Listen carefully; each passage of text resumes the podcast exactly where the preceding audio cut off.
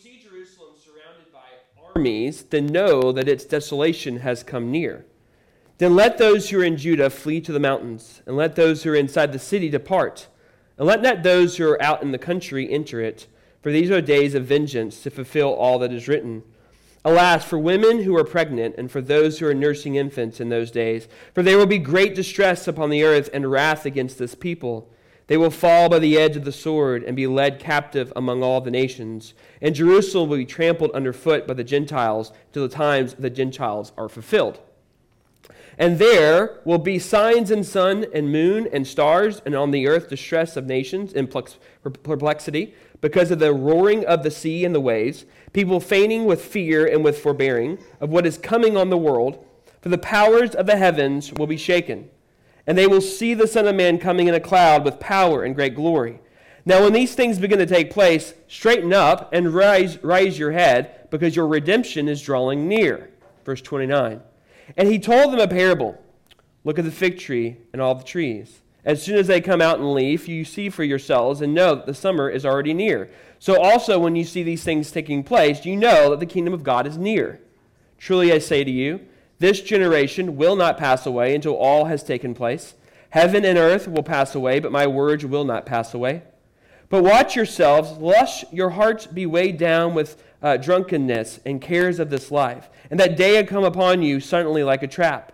For it will come upon all who dwell on the face of the whole earth.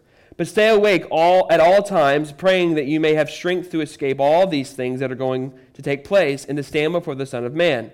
And every day he was teaching in the temple, and by at night, but, but at night he went out and lodged on the mount called Olive. And early in the morning all the people came to him in the temple to hear him. Let's pray.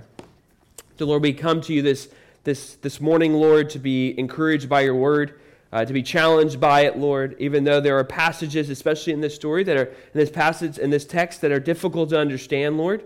Lord, I pray that you would lead us to understanding, Lord, that you would lead us to clarity. Lord, I pray that you lead us to faith in you. Lord, I pray, Lord, that this morning that you would convict us of sin, areas of, of that we have been tempted, areas where we have not been careful and not have prioritized you and your word and your church. Lord, that you would lead us to repentance and you would lead us to change. And that we would put our faith in you, we would put our faith in your word. And that, Lord, that you would lead us to invest time and effort and energy into uh, learning your word and being with your church and gathering with your church to understand your word and to live by it. Lord, we pray for those who are not with us. We pray for those who are uh, far from us, people that are uh, are away for certain reasons, Lord, some better than others. We pray, Lord, that you would convict those that are away and you would bring them back. We pray, Lord, that you would, uh, for those who are away because they are sick, Lord, I pray that you would heal them and that they would be able to gather with us next week. We thank you, Lord, for those who came last night.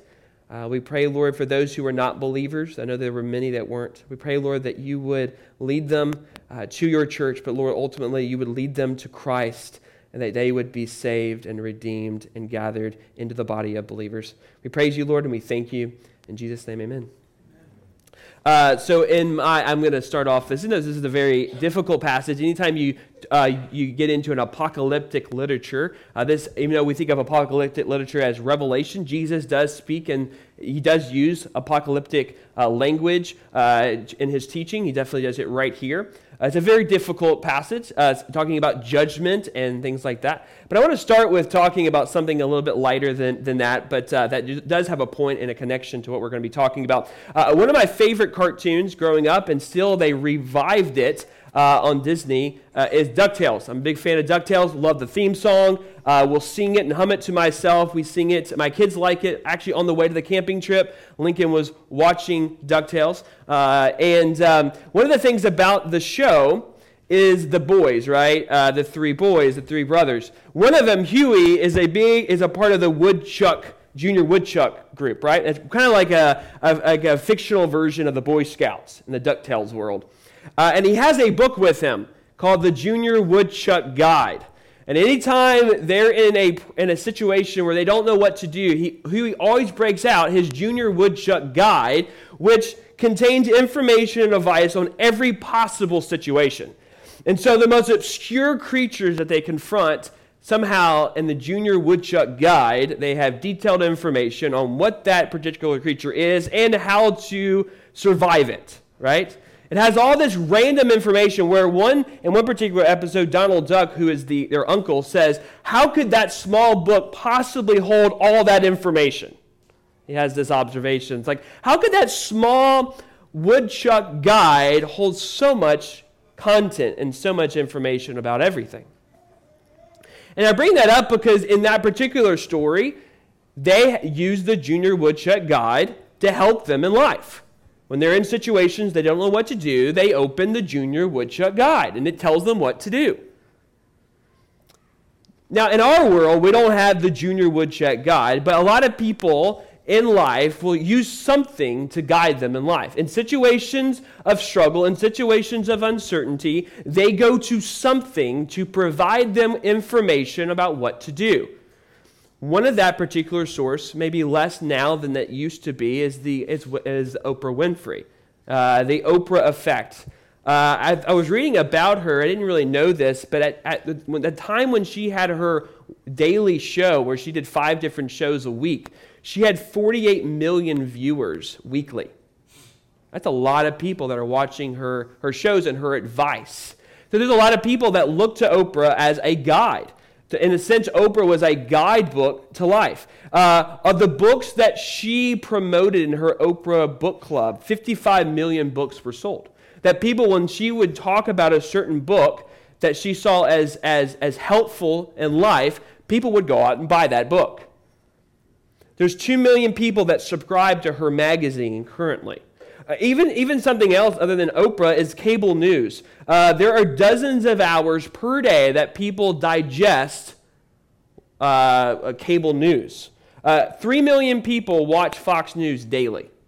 One, 2 million watch CNN daily. 1.6 million people watch MSNBC daily. So it doesn't matter if you're on the right politically or the left politically, you are digesting cable news. Why? Because people look to that as a source of guide, as something. What do I, how do I make sense of what's going on in the world? I'll go to my news, cable news personality every whatever hour his shows or him or his or her shows on, and then they will tell me how to understand what's going on in the world.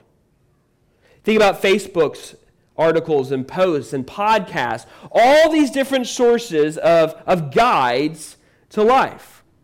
From whom do you seek truth and guidance for your life? Uh, Alan Jacobs, who's a professor of humanities at Baylor University, says culture does have a catechism, it catechizes people. Culture teaches us what matters and what views we should take what matters. Either it be TV, radio, Facebook, Twitter, podcast, they can connect you to endless sources and content that will give you whatever guidance you want, but does it have any insight into preparation for your soul before God? Well, no. It has a lot of content about how to understand certain political views or how to understand certain events or how to understand certain philosophies and ideas, but does it prepare anybody's soul before God? And the answer is no. So here's the, here's the main idea that Jesus, the Son of God, tells about the end of the, end of the Jewish age, signs of his coming and his church's redemption, and the necessary strategy to, prepare, to be prepared for his coming. Christ's word is the only authoritative guide for the church to be prepared for his coming. Christ's word is the only authoritative guide for the church to be prepared for his coming. That's why I've titled this sermon A Pilgrim's Guide to the End of the World by Jesus, the Son of God. A Pilgrim's Guide to the End of the World by Jesus Christ, the Son of God. Christ's word is the only authoritative guide for the church to be prepared for his coming. Here's point number A if you're taking notes. If you're following along through the, on the sermon notes through the app, uh, this is point, uh, point A. Jesus, the Son of God, speaks with accuracy about the coming end of the Jewish age. Jesus, the Son of God, speaks with accuracy about the coming end of the Jewish age. Um, we, uh, Pastor Denton talked about this two weeks ago about the destruction of the temple that's in Jerusalem. Uh, Jesus says, Days will come when there will not be left here one stone upon another that will not be thrown down. This was after the disciples uh, and other people were observing about how beautiful the temple was. Look at its noble stones, look at its gorgeousness. What a beautiful building that we as Jews get to worship in and have in our great city. And Jesus responds to that observation and that sense of worship of that building at, oh, by the way, uh, that building's going to be destroyed. Every stone's going to be thrown down. There's an importance to the temple to the Jewish people. It defined their religion, it defined their culture, it defined their history. You think about the Capitol building of the U.S., right? That is a building, if someone were to say, by the way, that building will be destroyed and every stone will be thrown down, that would cause a lot of alarm in the United States, wouldn't it? What if some, like, terrorist somehow uh, cracked all the television studios and all the different signals and on the internet, and that's all you saw, and he said, in so many, in so many years, that building will be destroyed right? All the stones will be thrown down. It will cause some alarm. The disciples, when Jesus said this about the temple, were obviously alarmed, right? What do you mean that it's going to be thrown down? What good is that? Why is that something God would ever allow to happen? Jesus' prophecy was troubling to the disciples. They even asked him after he said this, he said, Teacher, when will these things be, and what will, the, what will be the signs when these things are about to take place? They're asking, like, okay, we're kind of alarmed, we're troubled, so let me ask you a few questions here. When's this going to happen? And what are some signs that you can tell us that this is about to happen? A very key word in this entire discourse by Jesus is when and then. He gives them the when this happens, then this will happen. It's kind of a construct that he uses quite often. And he's answering their question, their question of being troubled and alarmed by this soon to become event. That the temple that they then go, that they do sacrifices in, that's really important to their nation and to their religion and to their culture, is somehow going to be destroyed. Who's it going to be destroyed by? And, and why would God allow this to happen? And so basically, Jesus provides these signs. And he, he talks about, even in the, in the destruction of the temple, that there's going to be many messiahs, many Christs, right, that are going to come. They're going to tell you that they're me, but don't listen to them because they're false. He said there's going to be wars, there's going to be earthquakes, there's going to be famines, there's going to be persecutions. He even says there's going to be a great movement of evangelism, right? Because he said they're going to put you before kings, but don't worry, I'm going to use it as an opportunity to make my name known. Gospel witness, which is so interesting because what ends up happening after Jesus' resurrection ascension, and then when Paul is used to reach the Gentiles, who does Paul speak to? King Agrippa, the king of Israel, one of the kings. He actually shares the gospel with the king. So he is arrested for what purpose? To give as because then God uses that as an opportunity for kings to hear the gospel. He even Paul appeals to Caesar. Even though we don't see it in Acts, we can pretty much assume that Paul shared the gospel with Caesar, the, the most powerful man in the world. This is a part of what God, what Jesus prophesies, is that there's going to be a time of persecution, a time of wars, a time of, of pestilence and famine, but there's going to also be a great movement of evangelism. The gospel will go forth. We see that Paul shares the gospel with many Jews, especially in Corinth. And what would they do? They hated what he was preaching. Jesus said, They're going to hate you because of your connection with me. So when you, so Jesus talks about this and he says these are going to be signs that the coming judge destruction of the temple is going to happen. He then starts off in verse 20 to talk about the destruction of jerusalem that this is a part of the temple will be destroyed there'll be all this all this wars and famine and pestilence but also the city of jerusalem itself will be destroyed. He starts off in 20 he says when but when when it's important when you see jerusalem surrounded by armies then when then you'll know that her desolation is near. So when you see Jerusalem surrounded by armies coming to invade it, that is a sign that these things are about to happen.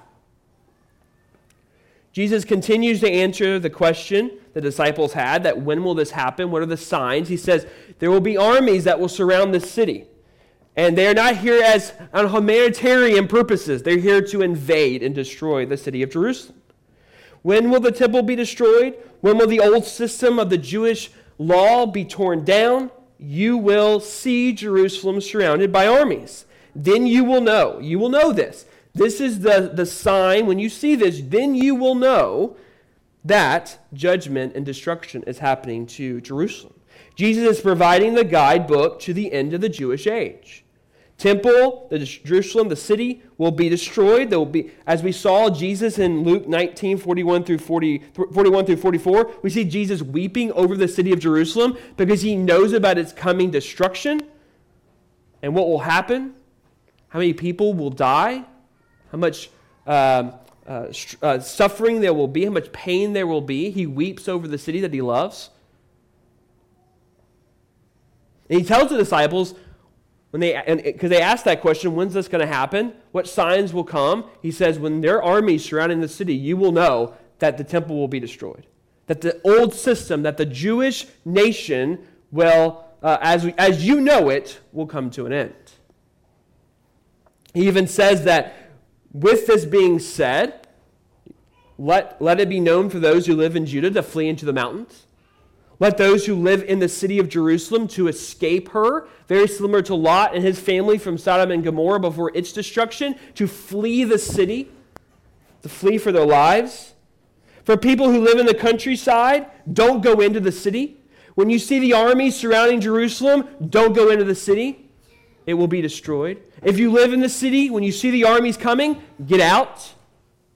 When you live in the surrounding region, don't come anywhere near the city. Flee to the mountains.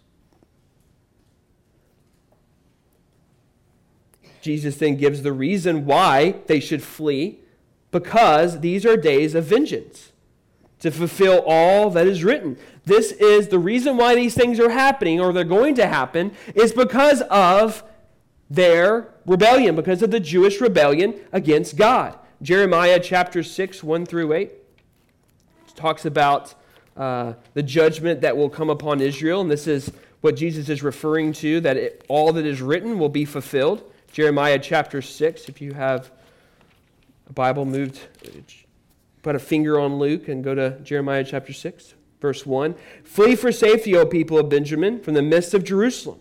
Blow the trumpet in Tekoa, and raise a signal on Beth Hakkerem, for a disaster looms out of the north and great destruction. The lowly and delicate breed I will destroy, the daughter of Zion. Shepherds with their flocks shall come against her. They shall pitch their tents around her, and they shall pasture eats in his place. Prepare war against her. Arise and let us attack at noon. Woe to us, for the day declines, for the shadows of evening lengthen. Arise and let us attack by night and destroy her palaces. For thus says the Lord of hosts Cut down her trees, cast up a siege amount against Jerusalem. This is the city that must be punished. There is nothing but oppression within her. All of this has been prophesied against the Jewish nation by the prophets, and Jesus says that it's coming, that this destruction is coming. He even, uh, Jesus even continues that by giving uh, uh, two woes. How dreadful for who? For pregnant women, for mothers who nurse infants. Why? Because they're unable to flee. They're unable to get out of the city because of their pregnancy or because of their children. They're trapped, set up to be destroyed. There's a scene in the movie 1917, that movie that came out a few years ago about World War One. Uh, it's towards the end of the movie that the kind of the hero of the story, uh, the one who's trying to get to the British Army to tell them of of the kind of surprise attack of the Germans and that they're going to walk into a trap. He, he finds this young girl with a baby, and she's hiding from the German from the German uh, soldiers, basically hiding from death. Um, and she's helpless. Why? Because she has this baby to care for. She has nowhere to go. How could she possibly run away from this destruction with this baby? And it's a really kind of like sad scene because you kind of feel her, her being trapped, left to care for this baby. She's helpless. She's in terror. She's trapped in this war that she didn't start. She's not even fighting the war, but she feels its terror. Because she is forced to take care of this child. And because she has this child, she can't escape, she can't flee. And Jesus says, Woe to mothers who are pregnant or mothers who are nursing their child, they have no way of escape. He says the reason why they, they should be, uh, the, the dreadfulness that is coming upon them is because there will be a great distress and wrath against this people, against Israel. This is another exile. Remember back in the Old Testament, Israel was conquered by the Babylonians and they were, they were sent to their nation. That this is a new exile with very little hope of return. No mention of grace coming back. No moment of 70 years later they'll come back to the land. No, there's no hope being given at all by Christ. They will fall by the edge of the sword. They will be led captive into all nations. Jerusalem will be trampled by the Gentiles until kind of the extension of the templing, uh, the t- trampling, the times of the Gentiles is fulfilled. All of this happened, by the way. This is not some prophecy that has yet to be fulfilled. This happened 40 years later after it's given by Christ. In 70 AD, the temple was destroyed by the Roman Empire. The city of Jerusalem was burnt to the ground by the Roman Empire. Titus, who was son of the emperor, came into Jerusalem, sieged the city, and killed everyone in it. Everyone. And when I mean everyone, I'm not just talking about the guys with the armor on. I'm talking about mothers and soldiers and farmers and children. Everyone was killed who was in the city. It was burned to the ground, completely destroyed. There's accuracy about Christ's word. What he said 40 years before it happened happened exactly the way he said it would happen. The temple and the city were completely destroyed 40 years after his discourse. The Gentiles continue to trample on the Jewish nation. If you want to know why the, Jew, the, the Jewish Holocaust happened during the Nazi regime, Jesus says it was going to happen. He said they were going to be trampled by the Gentiles, and the Germans are Gentiles. There's going to be Holocaust. There's going to be distress. There's going to be horrification and terror that these people were experiencing. Before the Nazis even came, the Russians did the same thing to the Jews. A lot of nations during the medieval times, the European uh, kings and, and, and the, the Catholic Church killed Jews. The Jews have been trampled by nations since this day, and they're continued to be exiled away from their, their land. They're still threatened by Arab nations, and Iran and other nations threaten them. Christ's word is credible and it's reliable. It continues to explain when the desolation of Jerusalem or Israel will end, and it will end in his second coming, which is the second point. The signs of Christ's coming brings anxiety and uncertainty to a lost world.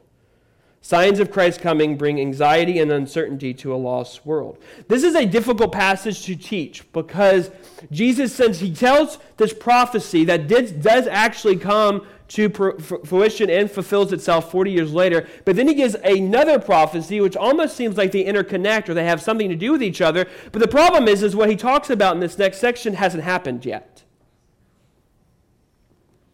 He says that there will be signs to the end of times of the of the time end of the times of Gentiles, which corresponds with his coming. That there will be an end to this desolation of the Jewish people, and it will end with his second coming. That is the extension of the Gentiles' time. So he uses this hyperbolic language. He, he kind of, again, this is, a, this is an apocalyptic literature that Jesus is giving us. He, he uses signs about moons and stars and, and, and, and sun. There's, in a sense, there's a language of a new order is coming into the world. All creation welcomes the end of the age. The, the sun and the stars and the moon are all used here to explain that there is a new age that's coming, that's erupting in the world which is interesting. And I, I lo- it's interesting because what do you see at the crucifixion of Christ? You see very similar language, don't you? What happens at the crucifixion of Christ? The sun went dark at a time when it doesn't go dark. There's earthquakes. There's cosmic things happening when Jesus is, is stretched upon the cross. That is a cosmic event. It is the beginning of the end of the age, is Jesus' crucifixion. The darkness, the earthquake. Creation was awakened to the initiation of a new age. It's very similar language to explain the signs of Christ's return. on the earth anxiety of nation and uncertainty that with this cosmic event with this this this rupture of a new world a new order that there will there be anxiety amongst the people of the world and, and eh, eh, fearful in uncertainty. Due to what is happening the earth is thrown into panic. Nothing makes sense anymore. All my guides and sources have not prepared me for this global disturbance. Oprah has not helped me here. The podcasts that I listen to daily have not prepared me for this global disturbance. Therefore, it has caused many to be in anguish and uncertainty in what to do. Oprah doesn't tell me what to do. My podcast, that uh, Tucker Carlson doesn't tell me what to do. What do I do? This will be a day that you knew the world was broken. For us as Christians, we can recognize that there are days that we recognize that the world is broken. Uh, if you wanted to say, if you had an art museum, and in your section of life where you identified, yeah, that was a moment where I understood that the world was broken. Uh, for me, it was probably 9 11, right? When, those, when I saw those planes, I still kind of get horrified when I see the planes crush into those buildings, even when watching documentaries now. I'm, it, it kind of just shows you visibly in history that, man, the world's broken. For others, probably for your children, the pandemic has been one of those days, haven't you? When they look back at their life and go, when did I realize that the world was broken? Oh, yeah, that's when daddy and mommy couldn't go to work. When we couldn't do stuff, when we tell them, why can't we do that? Because of the virus. My, my kids go, oh, yeah, we can't do that because of the virus. That tells them that there's something wrong in the world, that the world is broken. For others, it maybe is a horrible event in your life Something, someone did something to you or you experienced something that you identify, yeah, the world is broken. And it caused anxiety of people. It created this moment in your life where you were fearful, that you were uncertain about what to do. For many people during 9 11, they didn't know what to do. They were so full of fear and all the things that they knew, all the people who told them what to think and what to do, they came to a point where, like, oh, they were wrong. What do I do? For, the, for those during the pandemic, they had thought certain things and been told certain things, and their guides had told them certain things. And now that those guides showed to be unhelpful in a situation, so what were people? They were fearful, they were in despair. Why? Because they're uncertain about what to do. That says that during this time when Jesus comes back, that people will be in a, the world will be in a place where many, many people will be disturbed and they will be fearful because they don't know what to do. None of their guides had, guides had prepared them for this. They will faint from terror of what is coming on the dwellers of the earth. Nothing you can do to protect yourself from the ones you love. That's when you are helpless. You are so helpless because you have no idea what to do. You have no idea where to go to. You have no source of comfort. You have no source of certainty. And even the, your kids, especially, you don't know what to tell them. There's no special force training, no survival training that will help you, no junior woodchuck guidebook to give you certainty because the powers of heaven are shaken, Jesus says. He then says, Then they will see the Son of Man coming in a cloud with power and great glory. Uh, George Layton, who wrote a, a, really good book on the New Testament theology, says that when Jesus uses the word title Son of Man, he is almost directly referring to Isaiah 53 that the suffering servant will come in clouds with great power and great glory. The man of sorrow who laid his life down for our sins and was crushed for our iniquities will come back again with power and glory. That same Jesus who was stretched out on a cross between two thieves is coming in a cloud with great power and great glory. There's only two responses to Jesus. In this life, you can look at Christ and say, Woe is me, Jesus saved me. Woe is me, save me, son of David, for I am a wretched sinner and I need your grace. I am worthless and unable to save myself. Lord Jesus, will you save me? The other response is, is he is not to be trusted. I will save myself. But then when he comes back, you will say to yourself, Woe is me, I was wrong. And you know what it will lead to? Anguish, and terror. Is the reaction to his second coming. I want to encourage you now, if you're in this room and you're not a follower of Christ, and you say to myself, I don't know if Jesus can be trusted. I don't know if I should listen to what he has to say. I don't think he is the Son of God. I'm going to say this to you Woe is you! You are a sinner who needs grace. Look to Jesus for salvation. Because you're, you're going to come to a point when he returns and you're going to say, Woe is me, and there is no offer of salvation and grace in that moment. The third point is this the signs of Christ's coming brings anticipation of redemption to his church. So Jesus ends this section.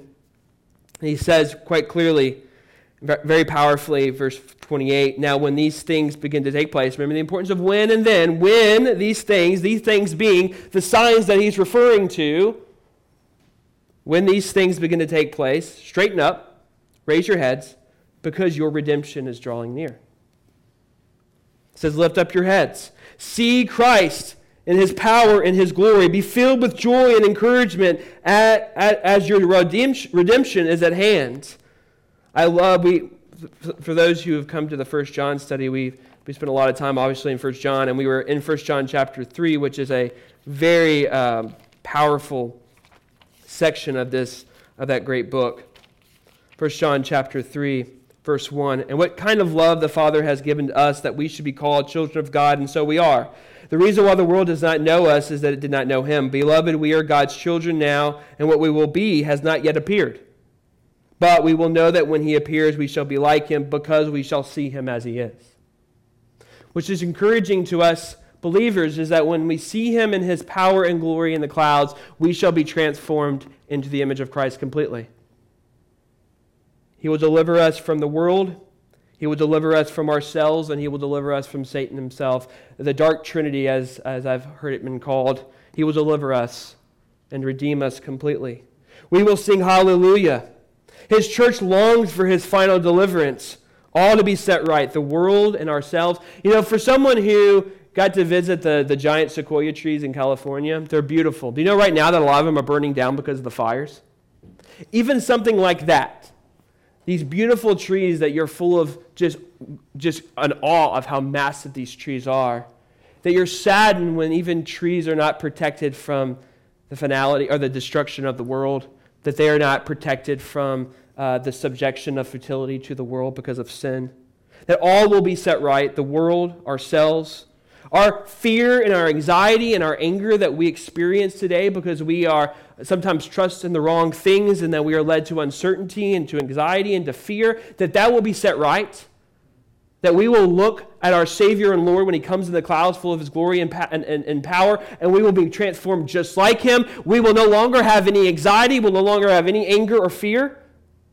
We shall be full of joy constantly.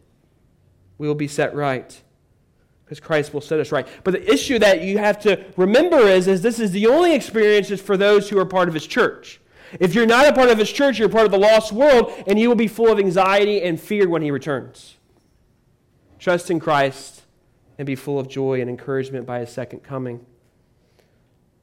The fourth point is this that everything that Jesus says is true. Everything that Jesus says is true he, says here, kind of in this, this parable that he gives to kind of further explain uh, what he's talking about here. And he talks about uh, the, the leaves on a fig tree. When you start to see the leaves coming out, then you know that the summer is coming, that the harvest is coming, and you're full of joy.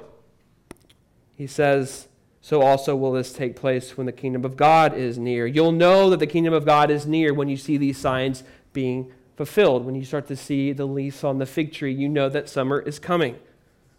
And he says this, and he ends this section saying, Heaven and earth will pass away, but my word will not pass away. Our knowledge shall be rooted in Christ's word. His word is dependable, it will always come true. His church, who have longed for his return, will not be left disappointed because his word never passes away. Heaven and earth may pass away, but his word never passes away. His church will not pass away. They will remain faithful to his word and see this day come to pass that we will not be overcome by Satan and his minions. We will not be overcome by the, the world, that we, the church will always be saved and protected by our Savior and Lord, and it will not pass away, and we will trust in his word, not ourselves or not the ways of the world. We will endure to the end by trusting in Christ's word to the end. And this is the last point. And therefore, be prepared for Christ's coming with spiritual readiness. So he says all these things, and it's complicated. Like, what does it mean that this generation will not pass away? You Honestly, I don't know what that means. Uh, it can't mean it can't mean that generation because Jesus hadn't come back yet. Is he, is he talking about the church? I think maybe he is talking about the church. The church won't pass away, uh, that it won't pass away until this is fulfilled. But I really, I don't know. Using, when, when the Bible uses apocalyptic literature, it's a little hidden. But it's important what, how Jesus ends this section. I think it is quite clear what Jesus is addressing here, and I think it's helpful for us. He says, Watch yourself, lest your hearts be weighed down with drunkenness and the cares of this life. Watch yourself, be careful. He's speaking to the disciples and to the church. It'll be, it'll, you'll be tempted between the present and the future to prioritize other things. He talks about drunkenness, which is basically a carefree lifestyle, hedonism, pleasures, entertainment. That you will be prone to prioritize pleasure. You will be prone to prioritize excessive lifestyles earthly pleasures, searching for happiness, using money and your time and your relationships to consume the things of the world. That the way to be fulfilled and the way to have satisfaction is to just fill yourself with eternal pleasure, with earthly pleasures. That is tempting to even the disciples and to the people of the church. During this time of when is Jesus coming back? The present into the future, as we deal with the struggles and the, and the pain and the suffering and persecution that the world throws at us, how do we stay alert? How do we stay careful? How do we uh, stay watchful? Well, first off, don't fall into excessive lifestyles. Don't fall into consuming and consuming the things of the world. Don't even be consumed or prioritize the goods of life or the cares of daily living. That your money and your time is spent on security and comfort for yourself and for your family. That you try to protect yourself or eliminate your anxiety and your anger by just basically making sure all your time and your effort and your money and your investment all just tries to get, create a comfort living for your family and for yourself. Don't be tempted by that priority. It will be tempting to fall into that priority. Instead, because end up when you prioritize these things, your heart will be burdened. You will spend a lot of the time thinking, scheming, studying how to create comfort, how to protect, how to create security for you and your family. And by that, you'll be blinded to Christ's signs, and suddenly you're caught unprepared. Like a soldier who is not trained for upcoming battles, you're not ready. Your priorities are, in, are an invisible trap to what is coming. You don't think that your pursuits have any problems or, or have any, have any uh, consequences, but in a sense, you're in an invisible trap. And You're prioritizing the wrong things, and by prioritizing the wrong things, you're not careful. You're not being watchful. You're not prepared for Christ's coming. Watch, be prepared by prioritizing your discipleship in the life of the church. That's how you're watchful. That's how you're careful. Too often, Christians who call themselves Christians are prioritizing their life in the wrong things. They're prioritizing the daily living. They're prioritizing their families. They're prioritizing their work. They're prioritizing entertainment or hedonism or pleasure. And by doing that, they're actually not prepared for Christ's coming because they're not prioritizing the right thing. They're not prioritizing their discipleship at all. And therefore, they're not praying for strength to endure and stand blameless before Christ through faith. Through the Holy Spirit, you will be led to prioritizing your discipleship if you understand that, yes, I need to be careful. Yes, I need to be watchful. I need to pray for strength to endure and stand blameless before Christ through faith. Therefore, I pray that, and the Holy Spirit uses that prayer to prioritize your life in discipleship in the church. I was always scared for people who don't come to church very regularly. I'm always scared for people who don't come and gather with other believers. I'm always scared for people who don't come to Bible studies. Why? Because they're prone to not be prepared. They're not being watchful. They prioritize the wrong things. And what ends up happening is they're never Christians in the first place. And then when Jesus comes back, they will be in terror. Uh, Jesus, I thought I called out your name. I thought I went to church once in a while. I never knew you. Why? Because you never prioritized me. You were not prepared. You're not spiritually ready.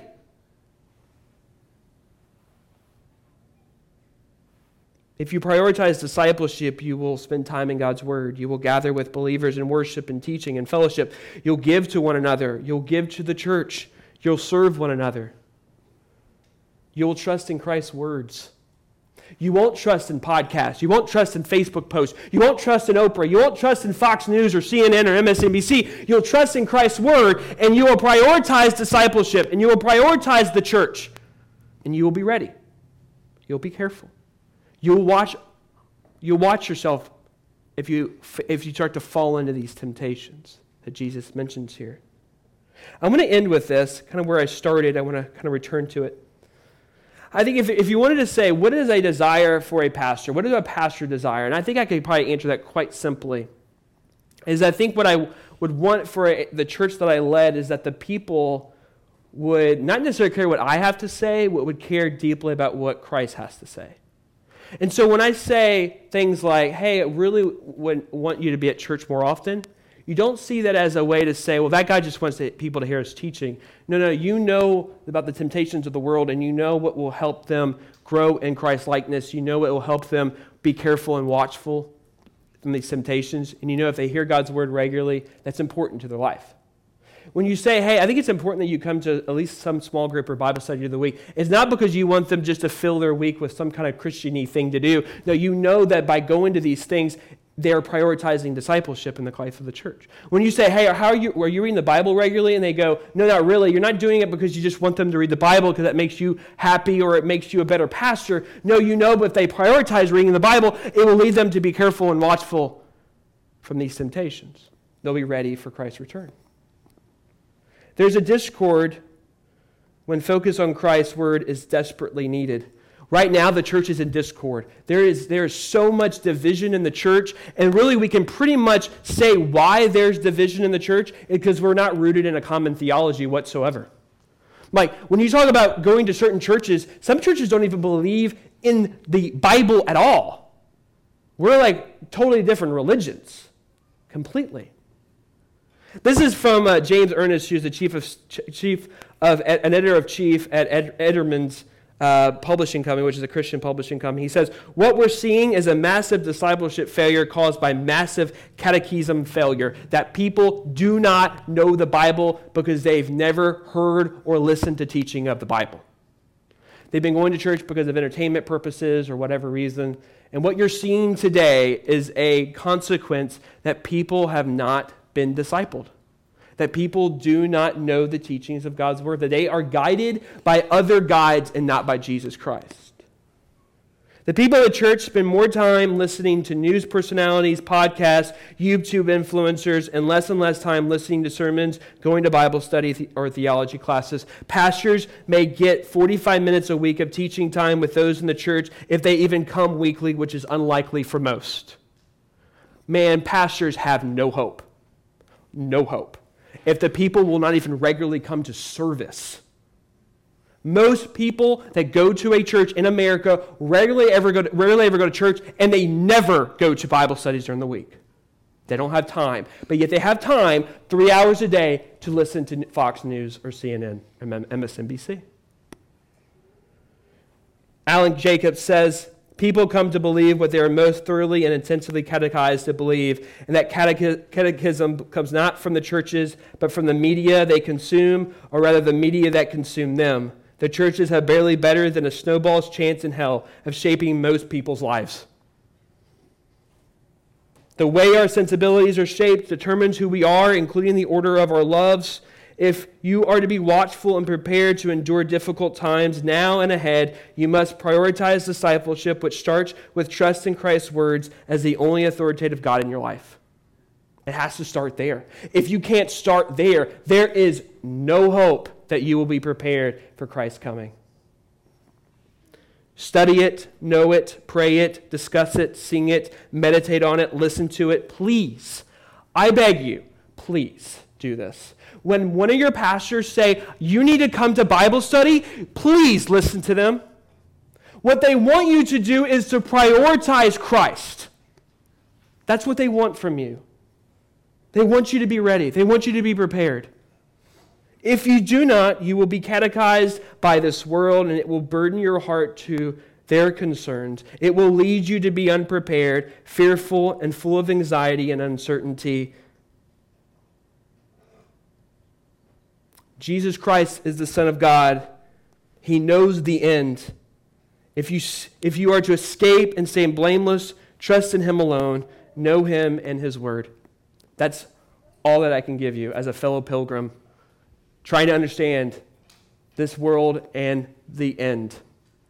And the place that I go to is to Jesus Christ, the Son of God, the author of the Bible. His word is there. It's been it's displayed to us to understand it and to know it and to believe it. And if you're full of fear right now, you have to ask yourself the question: Are you trusting in Christ, or are you being guided by someone else? And if you're being guided by someone else, realize that is a temptation that Christ mentions here, and prioritize His word and prioritize discipleship in the life of the church. Let's pray. Dear Lord, I, I know, Lord, that uh, these passages can be difficult to understand. They could be um, a struggle to understand every passage in here and when are these things going to happen and what are these signs going to look like. But I think it's pretty clear the, the purpose of what's being said is that we as the church are going to have to endure, that we're going to have to use one another and rely on one another to endure. But ultimately, Lord, we have to rely on your word. We have to rely on the words of Christ. Lord, if we are to be faithful to the end. And Lord, as, as, a, as, a, as a pastor, uh, as a leader of fellow pilgrims, Lord, that's what I desire for them as well. Is that they would trust your word, they would, they would see it as the only authoritative guide in their life. Lord, that they would be molded by it, that they would define their lives by it, and they would use it, Lord, to guide them to truth and to understanding and to peace. Lord, I pray for my brothers and sisters right now that are struggling. They're full of fear right now. They're full of anxiety. They're full of uncertainty right now, Lord. And Lord, I pray, Lord, that, that maybe one of their issues is, is that they're trusting in so many different sources of wisdom and truth that they're being blinded and they're not seeing and not spending time in the words of Christ where there is certainty, where there is power, where there is truth, where there is understanding, where there's life. And I pray, I pray that you would lead them to your word, that they would spend time in it, that they would discuss it with other believers, that they would come and listen to your teaching, and they would worship, Lord, and gather with other believers, Lord, who define their identity by your word. Lord, I, I pray that as a pastor here and for my fellow pastors, that's what they desire for the people of this church. Lord, I pray that you would lead them, Lord, to spend time in your word, to gather with other believers in your word. I pray that you would do that here. That they, we, we can think of a person that came to church here at Redeemer that wasn't studying your, their, your word, who wasn't a part of gathering with other believers to discuss your word or study it together. We couldn't think of anyone who was disconnected in that way. I pray that you would do that here and do that at other churches as well. We praise you, Lord, and we thank you. In Jesus' name, amen.